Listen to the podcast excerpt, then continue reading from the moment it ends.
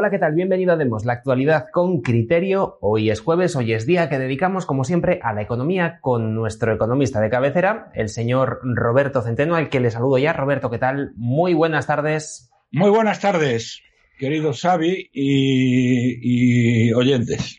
Hoy nos toca empezar hablando de las consecuencias económicas que está trayendo para España la crisis ucraniana. Además, en una semana, Roberto, en la que también hemos conocido que BlackRock está advirtiendo en un informe que ha publicado que países como España, Italia o incluso Austria podrían no pagar eh, su deuda e incluso quebrar, salirse del euro y algunos países incluso salirse de la Unión Europea, lo cual es fantástico.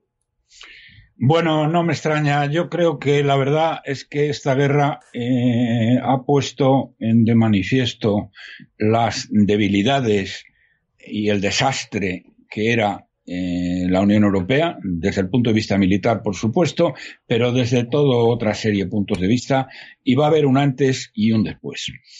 Pero eh, por ir de forma ordenada, mm, lo primero que quiero decirles es eh, los grandes ganadores. Eh, como dicen en los concursos eh, estos de la televisión, de los, de los Oscar y todo lo demás, the winner is, el ganador es los Estados Unidos. ¿Por qué el ganador de la guerra de Ucrania es Estados Unidos? Me estoy refiriendo al ganador económico. ¿eh? porque desde el punto de vista, eh, desde otro punto de vista, eh, puede, eh, esto puede ser el fin. Ya, ya estaba, ya estaba muy próximo, pero ya se veía. Pero el fin de la hegemonía norteamericana en el mundo que va a pasar a manos de otros. O, va a ser un tripartito entre, mm, entre Estados Unidos, entre China y, y Rusia.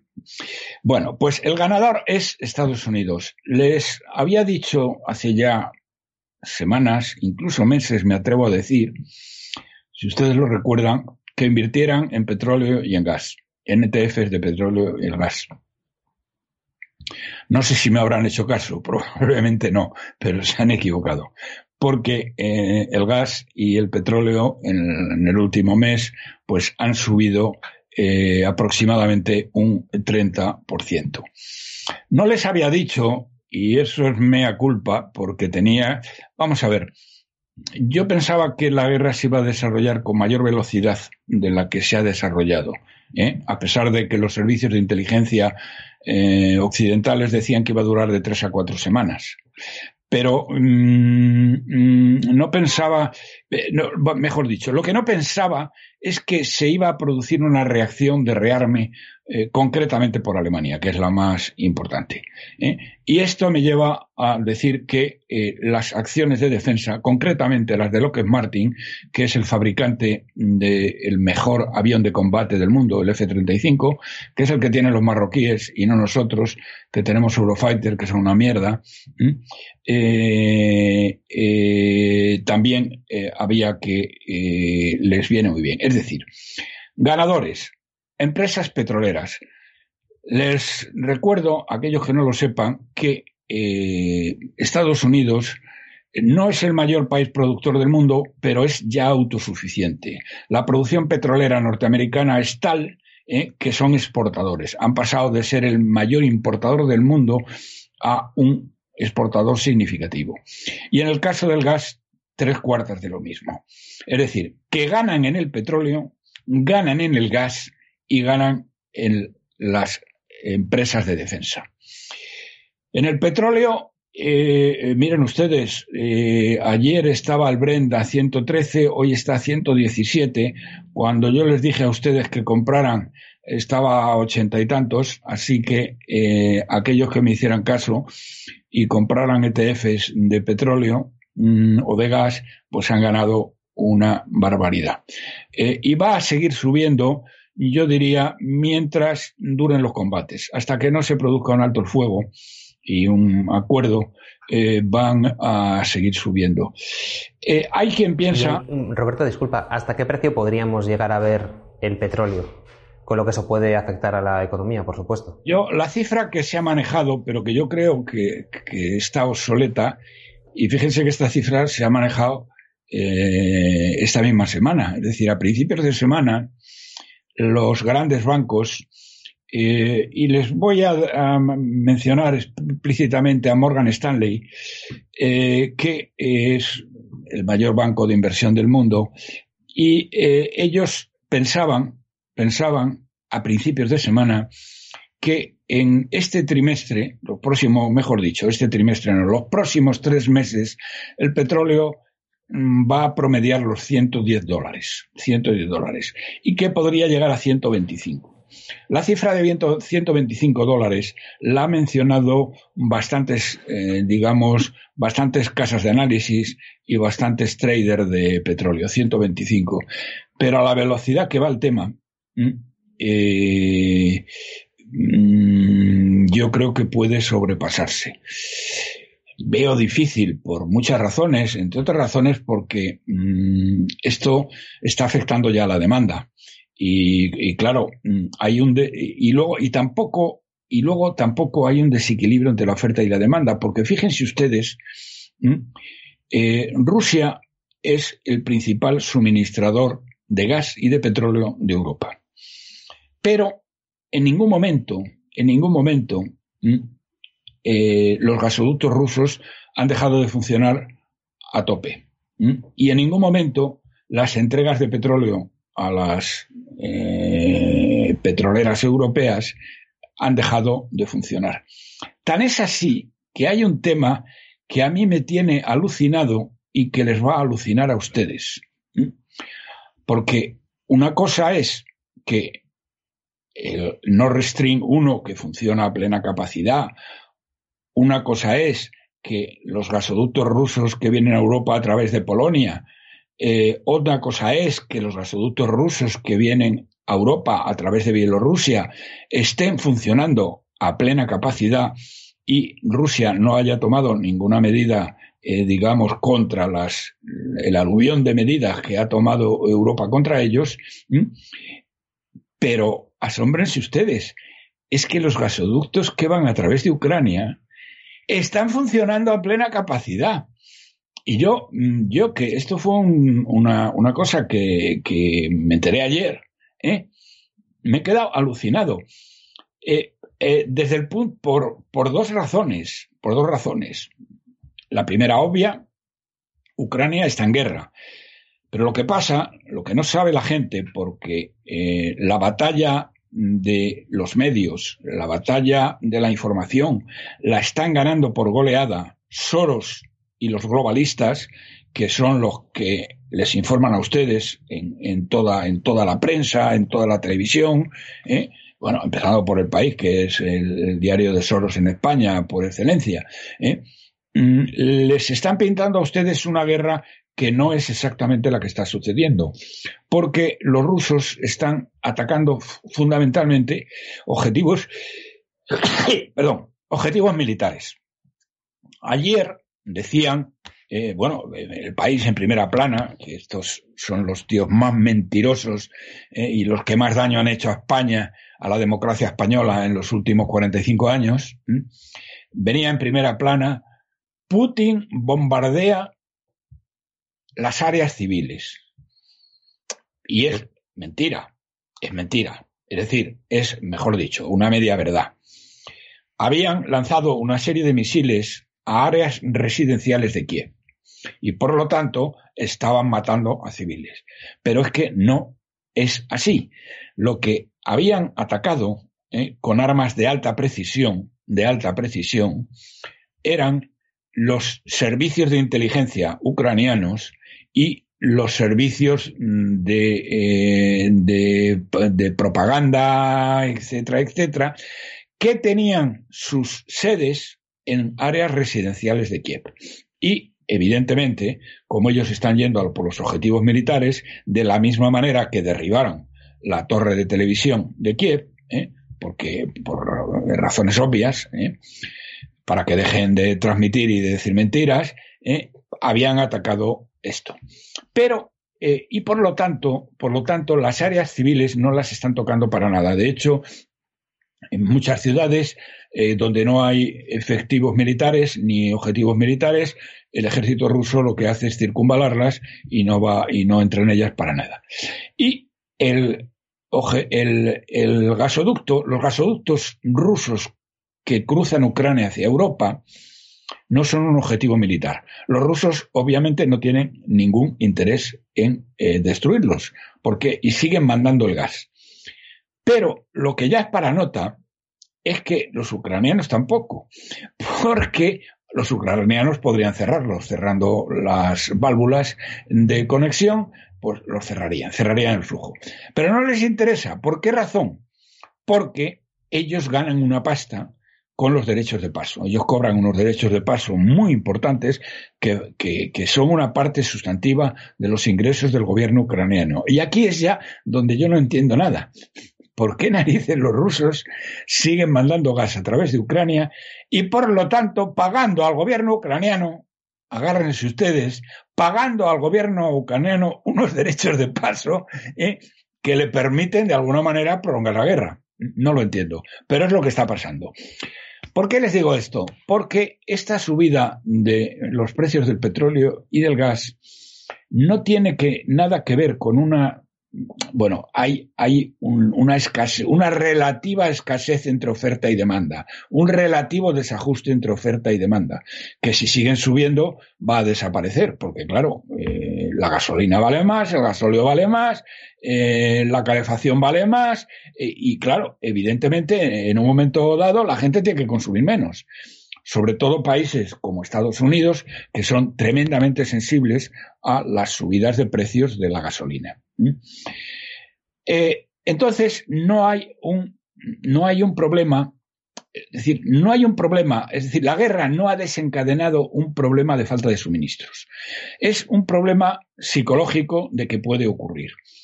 También les digo ayer una cosa, que ayer ocurrió una cosa que ha hecho que la gente se ponga, vamos, que los que comercian con petróleo eh, fundamentalmente se hayan puesto muy nerviosos. ¿eh? Eh, que es que hubo una reunión de la OPEP y a pesar de que el senil Biden había presionado a Arabia Saudita y a los Emiratos de que incrementaran la producción para que bajaran los precios, no le han hecho ni caso. y han decidido que mantienen la producción para hasta abril, donde se vuelven a reunir otra vez y ya veremos qué hacen. Es decir, que no han incrementado para nada la producción. Y esto ha puesto nerviosos a los traders de petróleo y el petróleo, y entonces el resultado es que esto sigue subiendo de precio. Creo, creo, eh, creo, eh, y de hecho yo pienso vender por lo menos la mitad de lo que había comprado, lo pienso vender en el momento en que se firme un armisticio o haya un alto el fuego porque entonces la, eh, digamos, la parte psicológica, que es la que está afectando a la subida eh, de precios, que no el físico, es decir, no los suministros reales, pues ya van a desaparecer. Bien es cierto que Morgan Stanley, que saben mucho más que yo, no opinan como yo. Y lo que dice a Morgan Stanley anteayer, como les digo, el primer banco eh, que eh, está pensando que puede llegar a 125 dólares, pero yo creo que se quedan cortos porque pueden llegar a más. No por mucho tiempo, ¿eh? No por mucho tiempo, pero, mm, pero un pico se puede producir fácilmente. Los de Morgan Stanley decían que mm, la prima de riesgo que está suponiendo la guerra de Ucrania no va a desaparecer con el final de la guerra y que puede durar meses. Pero bien, volviendo al principio, ¿Cómo beneficia esto a Estados Unidos? Pues muchísimo, porque claro, al ponerse el crudo al precio que está ahora, hay cientos y cientos y cientos de empresas petroleras norteamericanas, pequeñas, pequeños productores que están haciendo fracking, que no les salían las cuentas y habían cerrado el negocio, lo han vuelto a reabrir y están incrementando de nuevo la producción. Y en el caso del gas, eh, se van a reír ustedes porque es una golfada increíble. En el caso del gas. Eh, ya lo han oído ustedes y lo han leído, que el senil Biden, que está senil, pero que tiene asesores que le asesoran y le dicen lo que tienen que decir, aunque ayer en un discurso sobre Ucrania metió la pata diciendo que los miles de víctimas iraníes se, bueno, se le va la olla. Pero en esto no se le fue la olla, porque se lo han debido dejar. Porque saben ustedes que está presionando a toda Europa para que compren gas norteamericano. Porque compren gas, eh, les compren gas a ellos. ¿Y saben ustedes cuál es el truco? Que el gas norteamericano, como tiene que venir, tiene que cruzar el Atlántico y tiene gas licuado que viene en metaneros, que es muchísimo más caro, ¿eh? cuesta un 40% más que el gas ruso. Así que se están forrando. Y no les digo nada en las empresas de defensa como Lockheed Martin, que están mm, mm, ganando muchísimo dinero. ¿Por qué? Porque Alemania ha tomado una decisión que es una decisión que me parece muy peligrosa. Y me parece muy peligrosa porque quien ha llenado de horror y de muerte Europa eh, tres veces ya en 150 años ha sido Alemania. Y Alemania, aprovechando que el Pisuerga pasa por Valladolid, eh, es decir, aprovechando la guerra de Ucrania y las amenazas de Putin, que yo creo que no han estado nada afortunadas, ha decidido rearmarse hasta los dientes. Y va a invertir 100.000 millones de euros en material de guerra novísimo. Y va a incrementar las Fuerzas Armadas. Es decir, un rearme a lo Hitler. ¿eh? ¿Y qué pasa? Que de los 100.000 millones primeros que se van a gastar, 50.000 ¿eh? se los llevan las empresas norteamericanas. ¿Por qué? Pues porque tienen el material más moderno, no en carros de combate, en carros de combate eh, son mucho mejores los alemanes, pero sí en aviación y sí en, en otra serie de armas, eh, misiles balísticos y en toda otra serie, en misiles de crucero, etcétera, etcétera. Y fíjense ustedes eh, los golfos que son estos alemanes, eh, que mandan narices. A nosotros nos han hecho comprar los Eurofighter, que los fabrican ellos y los franceses. ¿eh? Y ahora saben a quién le van a comprar los aviones en este rearme de Alemania. A Lockheed Martin. Van a comprar los F-35 norteamericanos. Lo cual es para matarlos, es para decirle, mira, aquí tenéis los Eurofighter y os lo metéis por donde quepáis, porque además todavía no los hemos pagado, los hemos comprado a crédito. Así que eh, si tuviéramos un gobierno digno, eh, eh, pues haría eso. Es decir, ah, sí, que ahora vosotros que os vais a rearmar, compráis los F-35 y los Eurofighter para nosotros. No, hombre, no. ahí os los devolvemos. No, no lo vamos, como no vamos a pagar, pues os lo quedáis con la chatarra que, que supone. Es una golfada. Pero claro, eso nos acusarían de, de anti-europeos, de antidemocráticos, de antiglobalistas y de anti no sé qué, ¿eh? por no comprar la mierda de los Eurofighter, mientras que los alemanes se los van a comprar a Lockheed Martin. Y aparte, Roberto, como estamos empufados hasta los dientes y quien paga la deuda de España es en última instancia Alemania, pues como para decirles que no, ¿no? Eh, bueno, efectivamente, efectivamente. Bueno, esta es la primera parte que le quería decir. Primero, the winner is. los que están ganando una pasta son los Estados Unidos. Y van a seguir ganando, porque claro, cuando estoy hablando de los contratos de defensa que va a hacer Alemania, estoy hablando de años. Es decir, no, no, los aviones no los entregan mañana. Por cierto, por cierto, aquí no me resisto a contarles la última de este tonto de lava eh, de Josep Borrell. Eh, de Josep Borrell. Josep Borrell, que eh, es muy corto en cuanto a conocimientos generales, en cuanto a conocimientos generales, no es nada tonto, no es nada tonto en cuanto a ganar dinero hay cosas que no les puedo decir aquí porque no tengo pruebas jurídicamente válidas, pero es un poco, miren, es un poco como, mm, como el indigente mental Rodríguez Zapatero. Rodríguez Zapatero era un analfabeto, como todos ustedes saben. Rodríguez Zapatero nunca supo por qué España crecía en la primera fase de su mandato y luego tampoco supo por qué se hundía, porque era un analfabeto total. Bien, eh, José Borrell es igual, pero a la hora de trincar, Fíjense ustedes que este indigente mental de Rodríguez Zapatero se ha hecho multimillonario representando, haciendo de eh, representante en Europa de los regímenes narcoterroristas más sanguinarios de Latinoamérica. ¿eh? Se está forrando. Está ganando millones y millones y millones. ¿eh?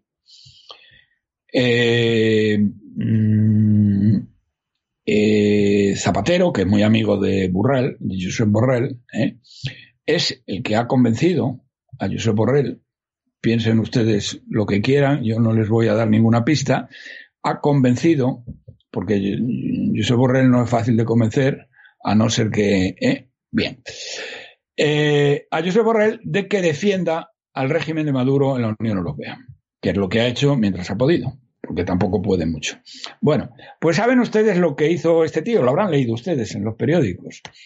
El otro día, bueno, el otro día, hace tres días, dio un discurso ofreciendo material de guerra a los, a los ucranianos, pero ahí, amigo, se le calentó la boca y le dijo que iban a mandarles aviones de combate.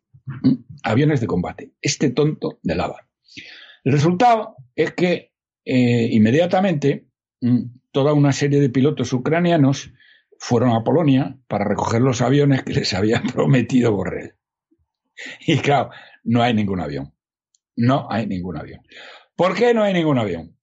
Primero, porque no había aviones disponibles, porque los aviones eh, de combate se piden y al cabo de muchos, muchos meses, en el mejor de los casos, te los pueden entregar. No había ningún avión de combate disponible. En segundo lugar, los aviones, todos los comerciales y los de combate más todavía, necesitan pilotos experimentados en ellos. Es decir, un piloto ucraniano que está entrenado en los MiG-25, que son aviones diferentes, no puede pilotar un Eurofighter o no puede pilotar un F-18 sin un entrenamiento de varias semanas. ¿eh? Sin un entrenamiento de varias semanas. Dentro de varias semanas el conflicto de Ucrania se ha terminado ya eh, total y absolutamente. Eh, es bien cierto que algunos países del este Mm, bueno, luego, ningún país estaba dispuesto a entregar ningún avión a Polonia, solamente, eh, perdón, a Ucrania. Solamente se le ocurrió a este tonto de lava que se le calentó la boca. Y los pilotos ucranianos que se lo creyeron estaban esperando que, a ver, ¿dónde están los aviones? ¿Eh? Aviones que ni, ni existían ni van a existir. Es cierto que eh, algunos países del este conservan material militar ruso y concretamente MiG-25 ¿Mm? Pero como son unos aviones ya muy obsoletos, pues no estaban en condiciones de volar. Y los países que los tenían, que no sé cuáles fueran, pero deberían ser Rumanía, la propia Polonia, Hungría, etcétera, tampoco estaban dispuestos a entregárselo. Aparte de que eran aviones que estaban fuera de servicio y para ponerlos eh, al día en condiciones de vuelo, hubiera necesitado reparaciones que hubieran durado semanas. Total, que este tonto de lava les ofrece aviones de combate a los pobres ucranianos y van los tíos a recogerlos y se encuentran con que no hay aviones. Bueno, la verdad es que, eh, en fin, este, esto es la, la pera. Bien, voy a ir ahora con el tema de las sanciones. Con el tema de las sanciones. Hay todo un río de sanciones, ¿eh? de las cuales la que más han oído ustedes y más importante es una cosa que llaman SWIFT. El SWIFT es el acrónimo de Society for Worldwide Interbank Financial, es decir, sociedad para eh, sociedad eh, financiera, eh, no, para las operaciones interbancarias a través de telecomunicaciones. Bien, todos los bancos hoy hacen estas operaciones a través de este SWIFT. Es decir, usted compra o vende y a través del SWIFT usted tiene la garantía de cobrar eh, y por lo tanto, eh, bueno, y, la obligación de pagar. Eh, ¿Es un problema? Sí, es un problema, pero no es un problema que no se pueda resolver. Para empezar, para empezar, los alemanes y no sé si algún otro país, pero Alemania desde luego, han dejado fuera a los dos mayores bancos rusos porque es a los que les pagan el gas y por lo tanto no iban a tirar piedras contra su propio tejado. Es decir, que dejan fuera del SWIFT a los dos bancos rusos más grandes. A los dos bancos rusos más grandes. Eh, primer punto. Segundo punto. Miren ustedes, eh, mm, eh, si las operaciones no las puede realizar sobre el SWIFT, hay otra manera de hacerlos, que es a través del fax, a través de cartas irrevocables de pago, a través de cómo se hacían estas operaciones de tráfico internacional, a través de cómo se hacían estas operaciones, cuando no es el, el SWIFT, que el SWIFT es una cosa de hace cuatro o cinco años. Es decir, que vuelve uno a, eh, al pasado y por lo tanto a través del fax, a través del teléfono y a través de las cartas irrevocables de crédito, usted puede seguir comerciando. Por lo tanto, el daño que le hacen a Rusia es menor. Le han congelado los activos de dinero, divisas y oro que tiene eh, fuera de Rusia, lo cual me parece una golfada y una ilegalidad, pero vamos, ayer decía la presidenta, que es una mujer, una mujer bastante joven además, no guapa, pero sí bastante joven, eh, la presidenta del Banco Central eh, de Rusia, es decir, el equivalente al Banco de España, eh, que no tenían ningún problema para hacer sus pagos, que tenían en Rusia divisas de sobra y como tienen una conexión con China y con todos los países árabes que están con Rusia, en este conflicto, me estoy refiriendo a Arabia Saudí, a los Emiratos, ya se ha visto lo que pasó ayer en la, en la OPEP, eh, la India, es decir, que no tenían ningún tipo de problema. A los únicos que al final le están jorobando es a los oligarcas rusos que tenían los yates en Mallorca, en otros sitios y tal, y que se los han... Eh, bueno, yo creo que en España no ha sucedido todavía, pero en Alemania o en el Caribe eh, les han, eh, digamos, iba a decir secuestrado, no es esa la palabra, vamos, que les han precintado los, los yates a los oligarcas. Ahora les acaban de presentar uno en Alemania y tal, pero que yo sepa, los que tenían en España no les han hecho nada. Y tampoco, eh, que yo sepa, han eh, ido contra sus propiedades en, España. Que por otra parte aquí, como somos un país de carcajada, un país de carcajada, eh, eh, la Unión Europea ha hecho una lista larguísima de, productos que quedan sometidos a embargo. Y en otros países, pues han hecho determinados ministerios, cada uno los suyos y tal, pues para, para implementarlo. ¿Saben ustedes quién lo va a implementar en España? Un amigo del sátrapa, solito, que no tiene, bueno, supongo que tendrá una secretaria o dos, ¿eh? pero no tiene a nadie con él. Es decir, un solo hombre, ¿eh? un solo hombre en España va a implementar una lista de sanciones contra Ucrania. Y yo diría, afortunadamente, afortunadamente, porque eh, el tema de Ucrania nos puede costar un ojo de la cara en exportaciones agrícolas, en muchísimas cosas. Pero gracias a Dios, como somos un puto desastre de gestión, pues ahí eh, ha, nombrado a un amigo, bueno, mejor dicho, el sátrapa ha nombrado a un amigo suyo para eh, que lo haga. Y eh, el tema, ¿cómo afecta esto a la economía española? Bueno, lo afecta de una manera terrible. ¿Por qué? Fíjense ustedes que el, el, el IPC de febrero, ha sido de la subida, el índice de precios ha subido el 7,4%. Es la cifra más alta de toda la Unión Europea. En algunos casos el doble que otros países.